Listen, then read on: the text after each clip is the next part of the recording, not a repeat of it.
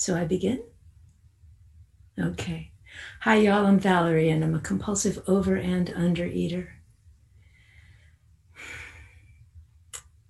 Where to begin?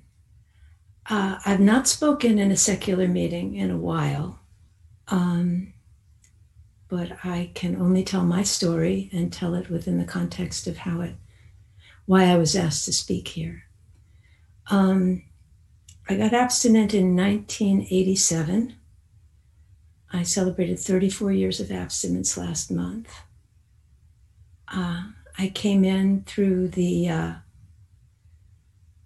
through the back door after getting sober in 1985, and within 18 months, I was just a food mess, like a lot of people are. And uh, it was my AA sponsor who took me to my first OA meeting. And uh, I went to a meeting every week. I got a sponsor. I worked the steps. And it's taken me a long, long time to understand my story and my process. Um, and I assume that most people that are in any meeting these days are newer than I am, uh, though not always. Um, but what, what I've come to understand is a very Jungian process, which is kind of the genius of the 12 steps. So when you finally take the word God out of it and put in the, the word self, like a greater self, a collective self with capital S, I don't rankle anymore and I'm open to it and I'm willing to engage with um, a force that lives within me and connects all of us, all living things. And it took me a while to get there. I had to go through periods of kind of um, like just rankling at the word even spiritual. When people go, Oh, you're so spiritual, it's like, Oh, no, I'm not. So, um,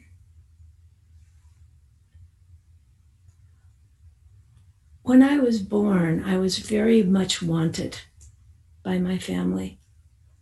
I was the first baby. I was the miracle baby. They weren't supposed to have kids. They had me. But when I was six weeks old, my mother got very, very sick. And uh, my dad had a lot of trouble taking care of me. He was scared and he was angry. And when I was about seven years in the program, I was in a hurricane that unearthed a lot of trauma. Um, and it was in unfolding my story that I came to a relationship with a process, a process of a unfolding of me. When I take my third step in the morning, I don't offer myself to God.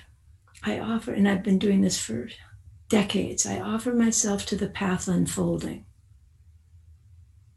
And for me, that path is a path of wholeness. Because when I came into the program, I was in a lot of broken pieces. And I kept those pieces at bay by eating, by numbing myself, by not living in my body. There's a great line in a D.H. Lawrence novel that said, Mr. So and so lived two blocks away from his body. And that was me. I lived in another room from my own body. And when I came to Overeaters Anonymous, I finally heard people say that they felt as if they had like a, a computer or a refrigerator, a, a metal shape with a head on top, and that they weren't connected to what went on in their bodies. And I came to understand that the reason that I wasn't connected to my body was because my body remembered. My body remembered my father yelling at me as a baby. My body remembered getting hurt when I was eight years old by a neighborhood boy. And when we got home from the hospital after that incident, I had dessert for dinner. And I was off and running. I'd been teed up by the early pre-verbal pain, but when that boy hurt me, he was eight years older than me. Um, nobody dealt with it. There was no such thing as traumatic brain injury back then. And when we got home from the hospital, my mother said, What do you want to eat? And I wanted dessert. And we moved to a new house.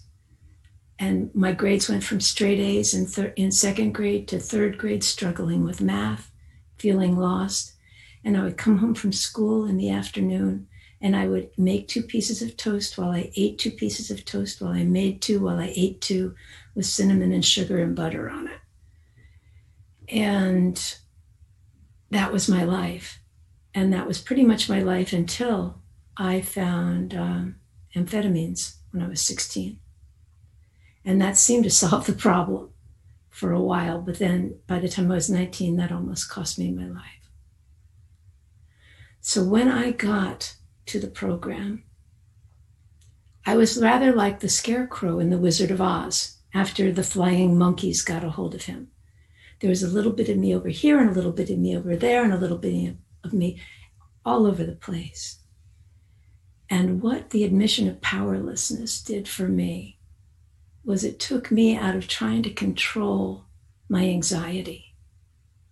The first four or five years of my recovery, I had waves of anxiety that I thought were going to kill me.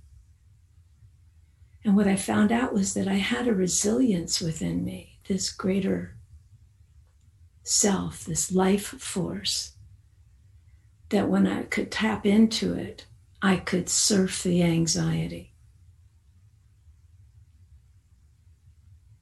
And in being willing to learn and face what lives beneath the cravings. I was able to find the little parts of myself, the, the disowned parts of myself that mostly lived in physical sensations. When I first started meditating about, I don't know, 30 years ago, they would do this thing called a body scan, and I could never get from head to toe because I couldn't live in my body for that many breaths to actually feel from my head to my face to my neck to my shoulders. I couldn't do it. And I didn't want to I didn't want to be crazy, which is what I thought that was. But what I found out that I was on a journey toward wholeness. When I was 18 months abstinent, I graduated with my bachelor's degree at the age of 33. And I thought I was going to be a poetry professor. I taught children how to write. I was a published poet. And I didn't get into the MFA program that was in driving distance of my home, the only MFA program. And so I sat down and I had a conversation with, with this force in the universe. And I just said, oh, What would you have me do? And a knowing came through me that said, call the Jung Institute, because I'd loved Carl Jung as a kid when I was in college, when I was 17 and 18. And I called the Jung Institute, even though I didn't like therapy and I didn't like therapists, because for five years before I got to the program, I went to therapy and it didn't help.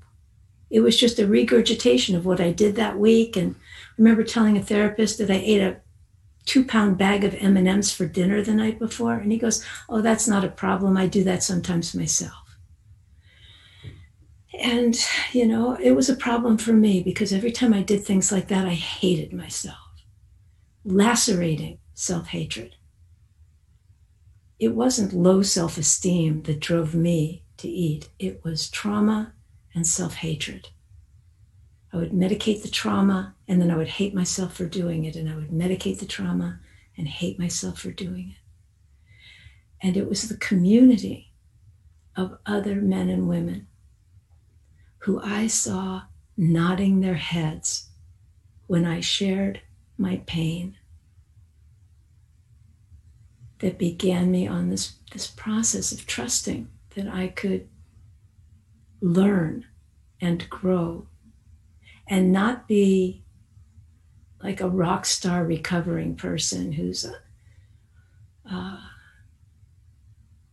got it all together, but somebody who continually falls apart only to be made more whole every time that I face things. Sorry, Valerie, that's the 10 minute mark. Thank you. During this pandemic, I have had more of myself. And I can only say that the meetings and hearing other people sharing honestly about feeling trapped and being cascaded by memories. I've come up with a kind of metaphor that I've been using that it's like my trauma, and I have a long trauma history because once you've been traumatized, you sort of like a, you're magnetized to bad things happen to you. I volunteered for a lot of them, and a lot of them just fall under the rubric of shit happens. But in the two years leading up to the pandemic, um, the place where my horses lived in Malibu burned down in the Woolsey fire. And after a lot of chaos, I moved them to another place. And in that other place, I was out riding in very tall super bloom. And a man spooked my horse who bolted and spun and I couldn't stay on, and I was thrown off very violently and concussed.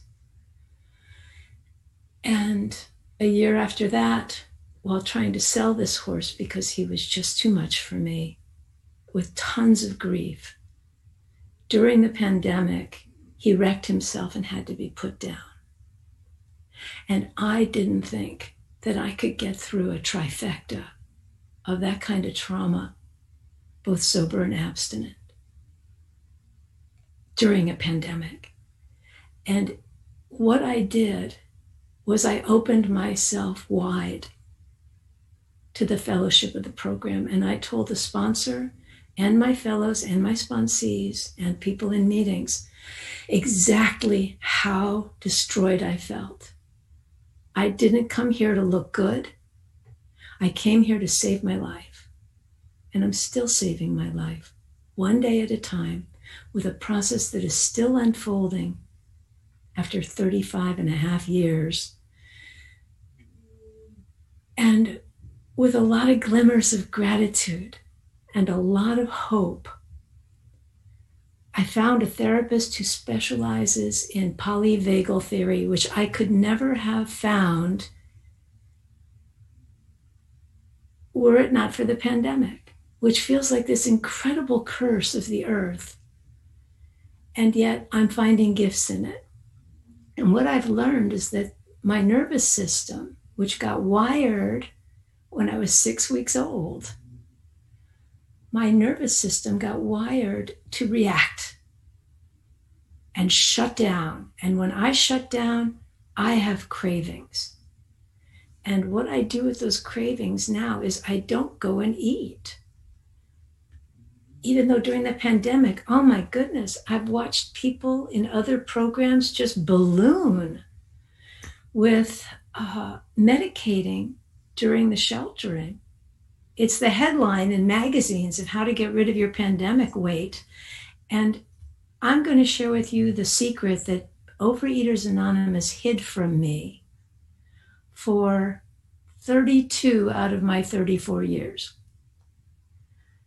a lot of us made fun of outside help when it comes to weight management programs.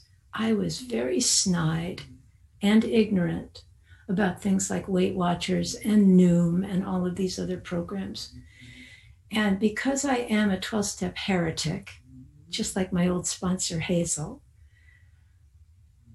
I get to talk about this, which is I've a couple years ago I signed up for a bunch of different online Noom and Weight Watchers under the guise of I'm a family therapist. I work with a lot of eating disorders, and I'm going to do some research and development on my disease.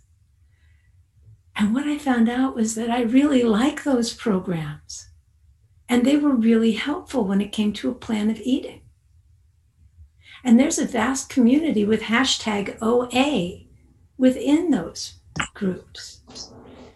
And what it did was it spread the net even wider for even more what I would call secular recovery because they're not based on a higher power, they're based on community and cognitive work.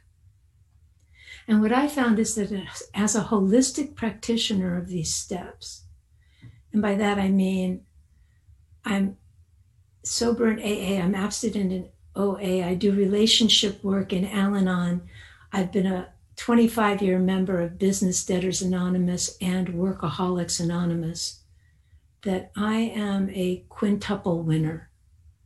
And I have surrendered all of these defenses, these things that keep me from wholeness, that allow me to numb out and dissociate and freeze, stay in that frozen, what the polyvagal people call a dorsal state, where I would go from from I'm okay, I'm safe to I'm not safe to I gotta shut I gotta shut it down.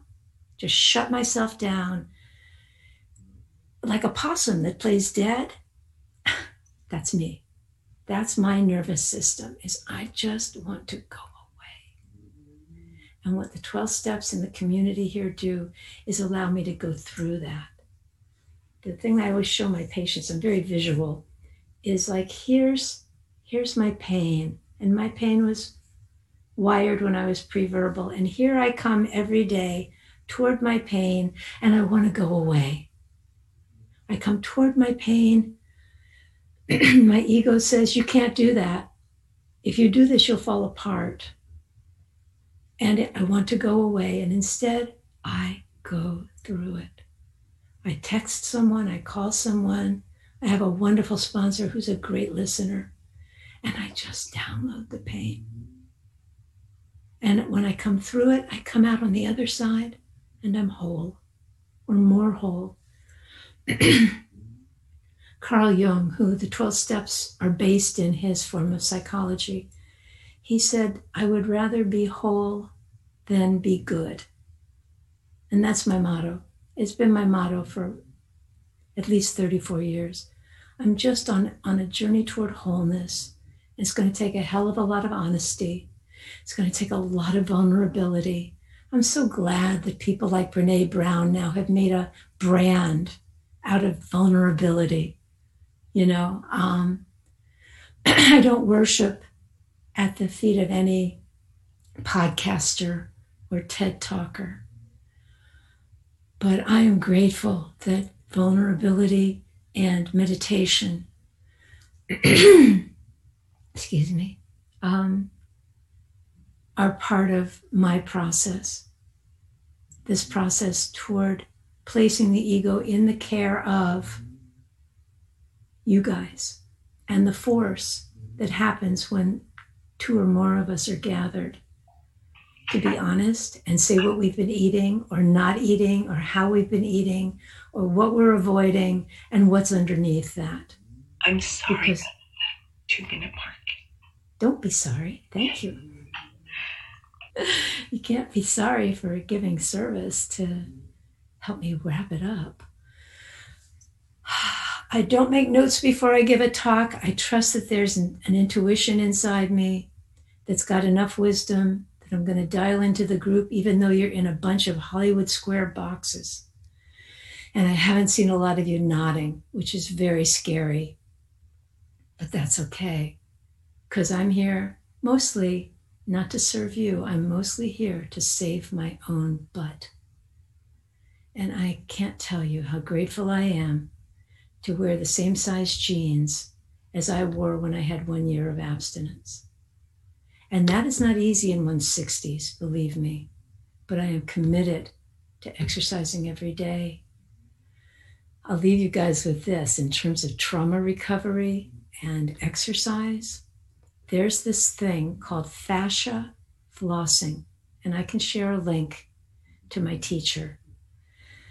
I found it on Daily Om, and I then went to this teacher who used to be in Santa Barbara, just on YouTube. It's free to do this kind of yogic, yogic moves that are just the way that my dogs do up dog and down dog. It's called pendiculation, which stretches the fascia. And I've been doing fascia release for years with a Rolfer, but this I can do at home and do it every day. And it changed my posture. It changes the way I move. And it grounds me in all of the different parts of Valerie. My motto today is all, all of me is welcome. And may each of you on this path be as skeptical as you need to be and as open and as willing and as honest as you have to be if you want to stick around for 34 years or more. I've been given so many gifts, so many gifts, including my horses. I'm so grateful. I'm grateful to be here. I'm grateful Sarah remembered hearing me years ago. Sorry, I don't give a lot of talks. talks. Time. Namaste. Thank you.